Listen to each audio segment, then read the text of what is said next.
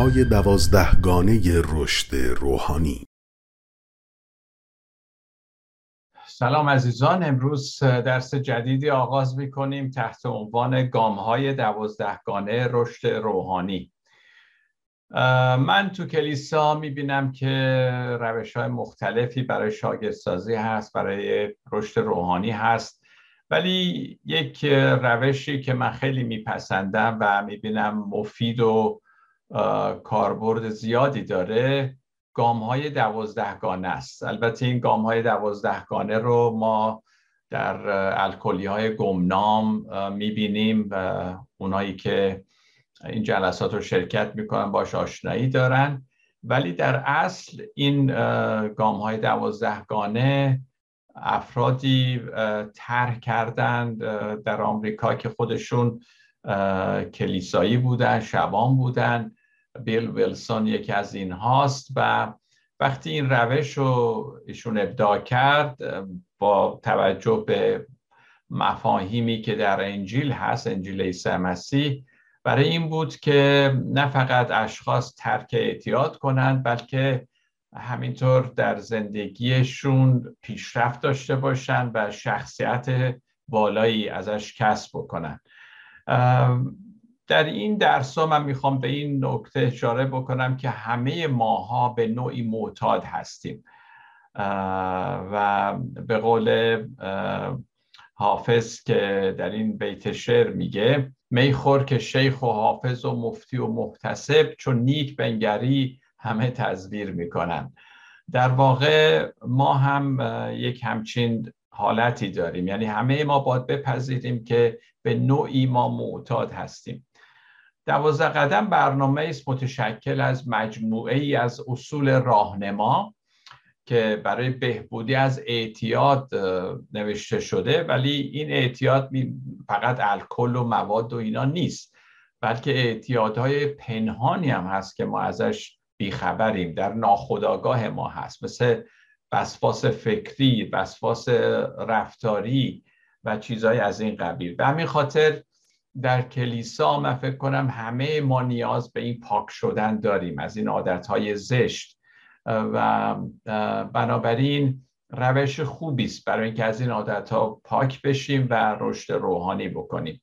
در این سری درس ما کاربردهای عملی برای تغییر خود و کسانی که خدمتشون می‌کنیم ارائه خواهیم داد. ولی در واقع اینو ما از خودمون شروع می‌کنیم. قبل از اینکه هم بتونم کسی رو عوض بکنم خودم باید عوض بشم. روی کرده غلطی که معمولا ما نسبت به گناه داریم اینه که میگیم گناه چیزیه که خدا رو خشبی می‌کنه و قابل مجازاته. ولی شاید برای اینکه مفیدتر باشه این روش و ما واقعا بتونیم به خودمون و به مردم کمک بکنیم بیایم گناه رو یه جور دیگه بهش نگاه کنیم. روی کرده درست به گناه باید اینجور باشه که گناه مانند اعتیاد یک مرضی هستش که باید درمان بشه.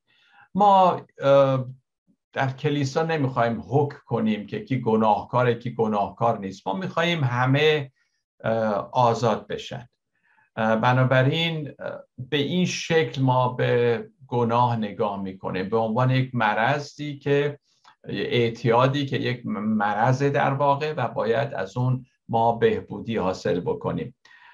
درسته که گناه باعث ناخشنودی انسان خدا هستش اما خدا از آن رو ناخشنوده چون چیزی جز خوشبختی ما رو نمی‌خواد. به همین خاطر اگه گناه باعث بدبختی انسان میشه فلاکت انسان میشه معلومه که خدا از گناه ناخشنوده.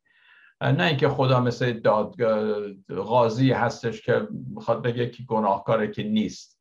خدا بیشتر از این می‌خواد ما رو شفا بده ما رو نجات بده از عادتهای زشتمون.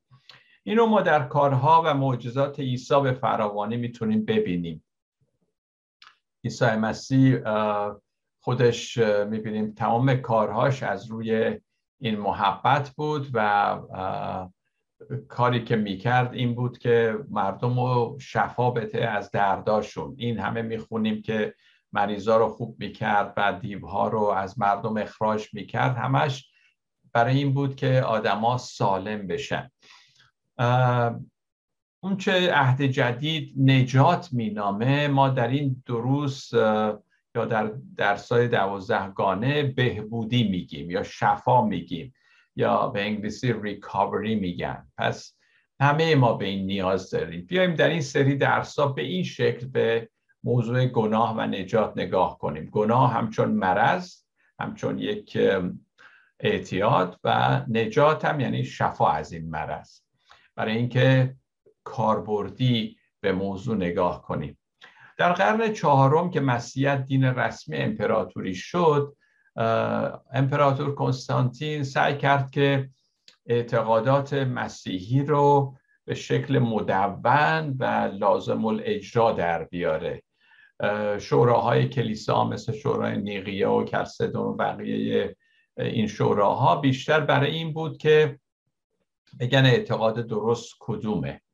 البته این هم جنبه مذهبی داشت هم جنبه سیاسی هم همینطور. چرا که امپراتور می‌خواست که همه یه جور فکر بکنن و کسی جور دیگه فکر نکنه. بنابراین شروع کردن به تثبیت اعتقادات درست و کلیسا کم کم مثل که فراموش کرد که خدمت ما خدمت به مردمه خدمت ما خدمت نجات و شفا هست نه اعتقادات درست. اعتقادات درست چه فایده ای داره اگه کاربرد عملی نداشته باشه. به همین خاطره که ما باید به این جنبه بیشتر ما الان نگاه بکنیم که واقعا کاربرد درست مسیحیت چی هست و چجوری ما می‌تونیم این دستورات مسیح و کلا انجیل رو به این شکل بهش نگاه بکنیم. در نتیجه جنبه های کاربردی مسیحیت کمرنگ شد و بیشتر کلیسا به فکر تثبیت یک سری اعتقادات افتاد. و این اعتقادات بود که بیشتر کلیسا روش تاکید کرد. در نتیجه چطور شد؟ پرستش عیسی مهمتر از پیروی از عیسی شد. حتی امروز هم در کلیسا ما شاید همین بالانس به هم خورده توازن که ما بیشتر عیسی رو خداوند می‌دونیم عیسی رو میپرستیم ولی کمتر از او پیروی می‌کنیم. هر دوتاش لازمه ولی جنبه پیروی کردن خیلی کم رنگتر شده. و این درسای دوازدهگانه به ما کمک می‌کنه که این جنبه رو تقویت بکنیم. در شوراهایی که در کلیسا تشکیل می‌شد بیشتر برای این بود این شوراها که حفظ اتحاد ملی رو در واقع اینا تاکید بکنن. دلمشغولی مسیحیت اون زمان دنیای ماورای طبیعت بود. بعد از اینکه ما مردیم کجا خواهیم رفت؟ چجوری ما می‌تونیم وارد آسمان یا بهشت بشیم؟ در حالی که عیسی مسیح گفته من اومدم که در همین دنیا شما حیات داشته باشید و حیات وافر حیات پر. و مسیحیت گفته خدا در انجیل این آیه معروف رو داریم که خدا جهان را اونقدر محبت نمود که یگانه فرزندش رو داد. این جهان را محبت نمود. نمیگه جهان آینده دنیای آینده رو. وقتی در کلیسا بحثای طولانی راجع به اون دنیا میشه و نمی‌دونم بازگشت مسیح که صورت می‌گیره و چیزهایی از این قبیل بعد جنبه های این دنیایی و اینکه مردم تو همین دنیا هم باید زندگیشون عوض بشه دگرگون بشه بهتر بشه کمرنگ میشه. و در نتیجه کلیسا به بحث راجع به اعتقادات و نمی‌دونم من درست میگم تو غلط میگی چیز از این قبیل میشه و بی خودی ما وقتمون رو تلف می‌کنیم. پس از همین روه که من اعتقاد دارم که این سری درسا این قدم های دوازدهگانه بهترین روش هست که در کلیسا مسیحیت عملی رو تاکید بکنه. در این برنامه هیچ رقابتی در کار نیست. چرا؟ چون همه اعتراف می‌کنیم که گناهکاریم. همه اعتراف می‌کنیم ناتوانیم. در جلسات قدم های دوازدهگانه وقتی شما میرید می‌بینید که همه مردم جونشستن هم کسی خودشو بهتر از اون نمی‌دونه. اونی که 20 سال این جلسات میاد اونم که تازه این هفته اومده یکی هم. و وقتی هم شهادت میدم به قول ما کلیسایی ها میگن که من گناهکاریم یا من معتادی هستم در حال بهبودی. و چقدر زیباست با هم تو کلیسا همینو بگیم. من گناهکاری هستم در حال نجات یافتن.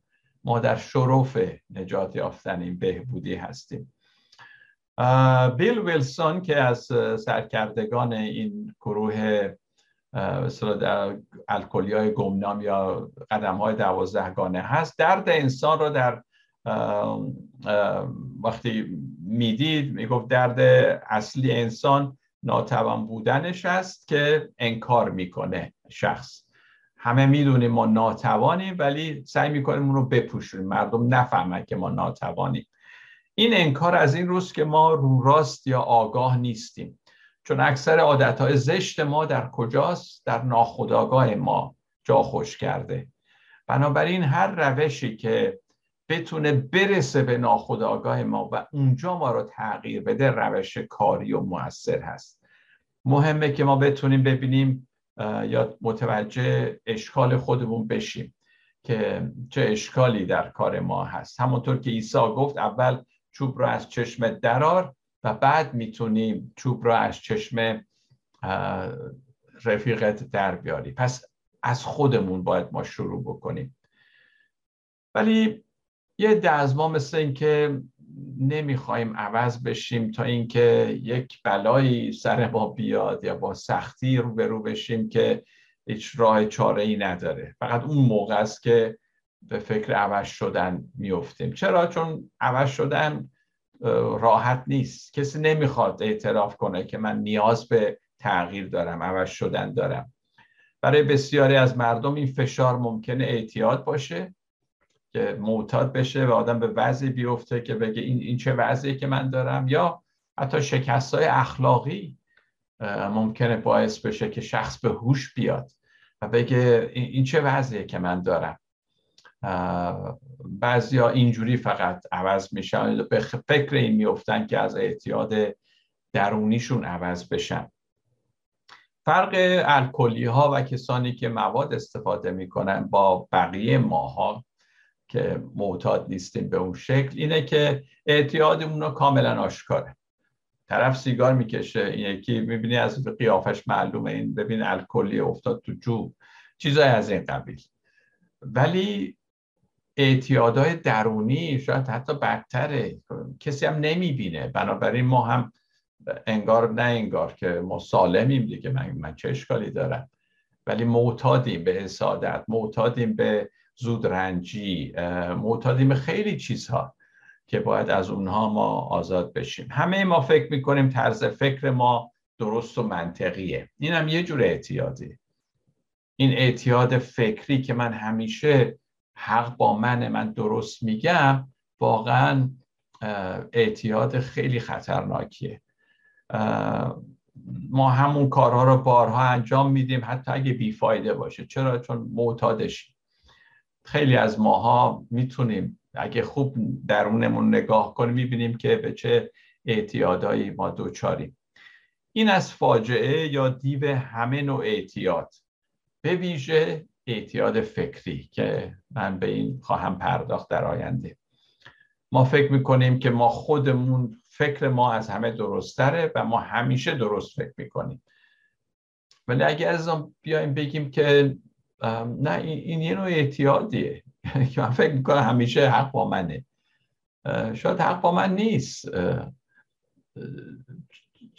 چقدر زیبا خواهد بود اگه گاهی اوقات من می‌بینم که درست فکر نمی‌کنم دیگری درستتر فکر می‌کنه اعتراف کنم یا بگم ممکنه شما درست میگید. ما حاضریم بمیریم اما عوض نشیم و به تقصیر و اشتباه خودمون اعتراف نکنیم. همین طرز فکر که ما همیشه درست داریم میگیم انجیل رو به پیروزی در مسابقه تبدیل کرده. مثل اینکه ما همه داریم مسابقه میدیم. و در حالی که اینجوری نیست. عیسی با کسی رقابت نمی‌کرد با کسی مسابقه نمی‌داد. مهم نیست که برنده است که بازنده است. ما هممون بازنده هستیم. همه ما یک نفس اماره داریم یک ایگویی داریم یه نفس پستری داریم که می‌خواد خودنمایی کنه. مغروره فکر می‌کنه همش من عقل کل هستم و چیزهایی از این قبیل. در کتاب مقدس کلمه جسم رو به کار برده. پولس در رسالاتش جسم میگه. جسم به یونانی σάρξ همین همین ego هست. همین چیزیه که خوشایند نیست در ماست و در ماست. جسم از faith هیچ موقع خوشش نمیاد چون جسم و ego می‌خواد خودش هر کاری بکنه. خودش برتر بدونه همه چی می‌دونم و میگه faith چیز که به درد آدم های ناتوانه و اینها. من توانا هستم من نیاز به فیض ندارم. و این نوع مسیحیت و این نوع انجیل دیگر در واقع برای جامعه خبر خوش نیست بلکه خبر بدیه. شاید دلیل وجود این همه خدا ناشناس ملحدین آتیستا برای همینه که میگن مسیحا چقدر مغرورن و آدمایی که به کلیسا نمیاد توجهی ندارن. شاید می‌بینن که این نفس اماره این ایگو در کلیسا حکومت می‌کنه. من بهتر از تو هم وقتی اینجوری به مردم نگاه می‌کنیم در واقع مردم رو زده می‌کنیم از عیسی از انجیل از کلیسا. امروز متاسفانه از میگن آمار نشون میده از هر یه نفری که به کلیسا ملحق میشه سه نفر از کلیسا می‌ذارن میرن بیرون. و این دردناک عزیزان ما باید انجیل واقعی رو به مردم بدیم که من ایمان دارم امید دارم که طی این درس ها ما بتونیم کمی بهتر انجیل رو بفهمیم چیه و چه جوری می‌تونیم مایه شفا و نجات مردم بشیم. پس از خودمون بپرسیم این همه اگه از کلیسا میرن ترک می‌کنن کلیسا یا اینا واقعا آدم های بدی یا چیزی که منتظر بودن ببینن ندیدن؟ به همین خاطر ترک می‌کنن کلیسا رو. جای تعمق داره. خب عزیزان از طرف دیگه این برنامه دوازده قدم در این حال که خوبه اگه فقط ما بهش نگاه کنیم به عنوان برنامه ترک اعتیاد و بس در واقع به هدف خودش نرسیده. خود بیل ویلسون میگه در نظر داشت که این تجربه یه تجربه زنده روحانی بشه برای مردم برای الکلی ها یا هر کسی که معتاد بود می اومد و شفا پیدا می فقط این نبود که ترک اعتیاد کنه بلکه بالاتر از اینم برسه. در واقع ما سه تا گام برای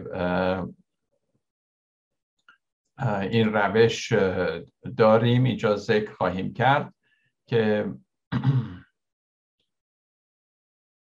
یکی این مرحله ای هستش که مرحله پاک شدنه بعد مرحله روشن شدن و مرحله یگانه شدن.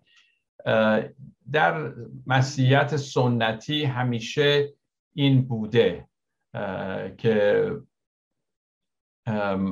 این مراحل طی می شده در گذشته. منتها در کلیساها کم کم این فراموش شده. پس ما اول میاییم که پاک بشیم از اعتیاد خودمون هر نوع اعتیادی که هست از گناه از هر چی که هست و بعد روشن شدن تنبیر فکره. و بعد یگانه شدن یگانه شدن با خدا. این چیزیه که ما عملا باید بهش توجه داشته باشیم.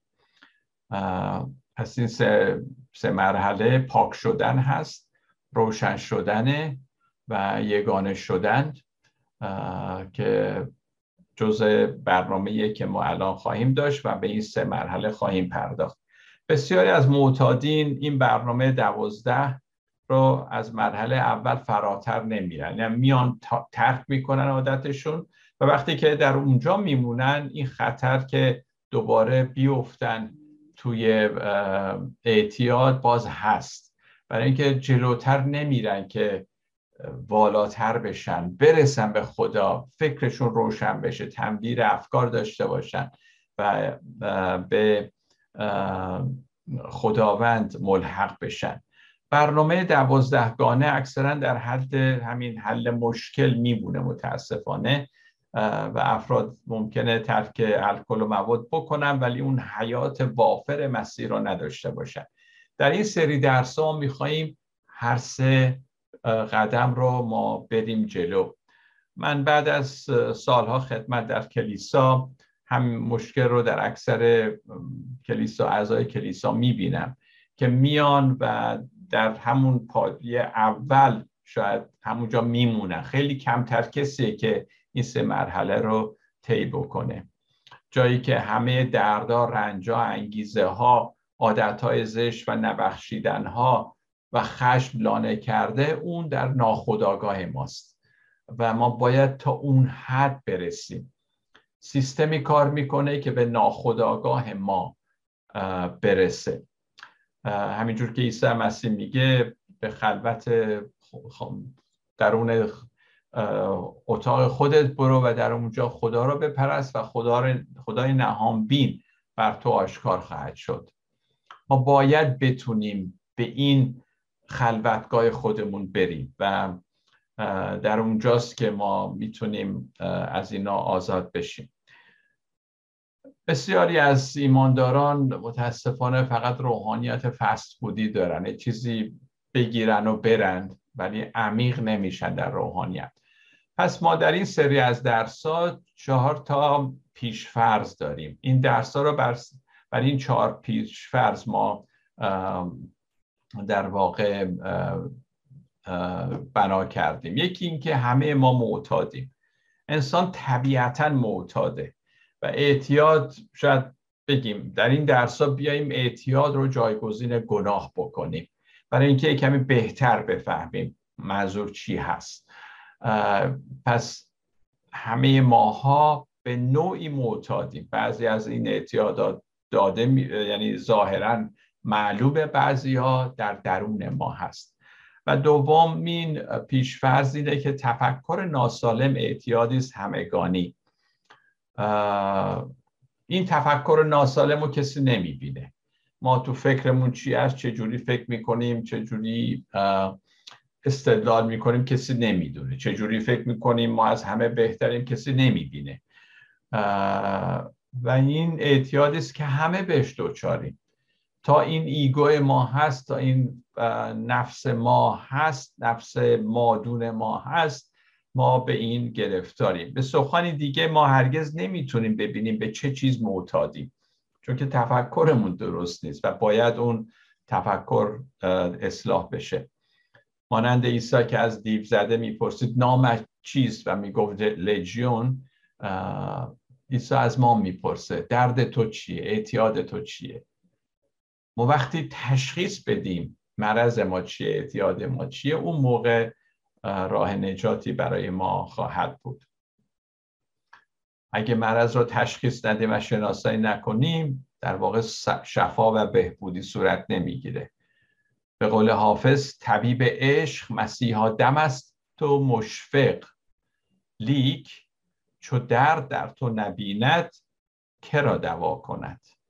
پس اول با درد رو ببینیم. هم, هم خودمون ببینیم هم به عیسی مسیح هم بگیم درد من اینه که بتونم ازش آزاد بشم. سومین پیشفرض اینه که تمام انجمنها و سازمانها معتاد خودشون هستن و مردم را به خود وابسته می‌کنن. این سازمان ها فکر می‌کنن کاری که می‌کنن همش درسته و کسی نباید ازشون انتقاد کنه. و درمان این اعتیاد شاید از همه سختتره زیرا عملیات آنها ظاهرا خیلی خوب به نظر می‌رسه. اعتیادی توش نیست. حالا کلیسا می‌تونه جز همین سازمان ها باشه. دولت های بزرگ می‌تونن جز این سازمان ها باشن که دولت های بزرگ که به نفت به جنگ به امپراتوری خودشون معتادن و دیگه واقعیت رو نمی‌بینن. کلیساهایی که به اعتقادات و مراسم و روش های مطلق خودشون معتادن. افرادی که حقشون رو می‌خوان و به این معتادن. امتیاز من حق من چی میشه؟ خلاصه تمام ماها به یک شکلی معتادیم. چه فردی چه گروهی. و آخریش داشتن آگاهی متفاوت. تنها راه رهایی از این اعتیادا و دروغای فرهنگی است. یعنی ما تا آگاهی درست نداشته باشیم نمی‌تونیم رها بشیم از این اعتیادات و دروغهای فرهنگی و انجمنی و سازمانی و همه اینها.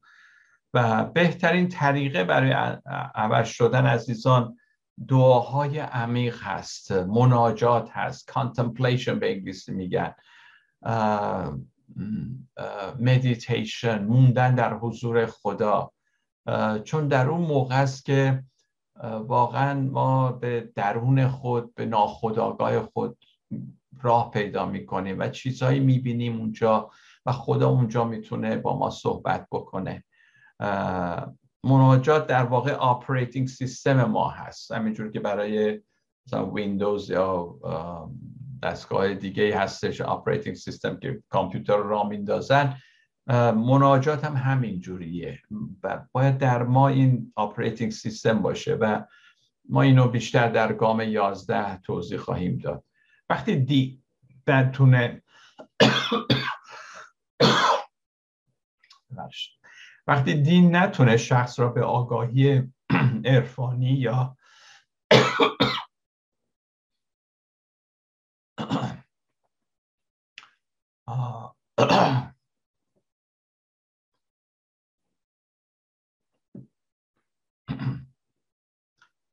وقتی دین نتونه شخص را به آگاهی عرفانی یا غیر دوالیستیکی هدایت بکنه خودش بخشی از مشکل خودش خواهد شد. یعنی بخشی از مشکل میشه به جای اینکه بتونه راه حلی رو پیش پا بذاره. و در این حالته که قادر به دادن شفا آشتی بخشش آموزش نخواهد بود. پس وقتی دین نتونه به اشخاص زندگی درونی و مناجاتی بده که واقعا از درون عوض بشن با خدا وصل بشن در واقع هدف خودش رو گم کرده است. خب عزیزان تا این حد تا اینکه در جلسه بعد به شروع کنیم به قدم های دوازدهگانه امروز یک مقدمه خواستم بگم برای اینکه شما آشنا بشید با این روش. تا برنامه بعد شما رو به خدا بسپارم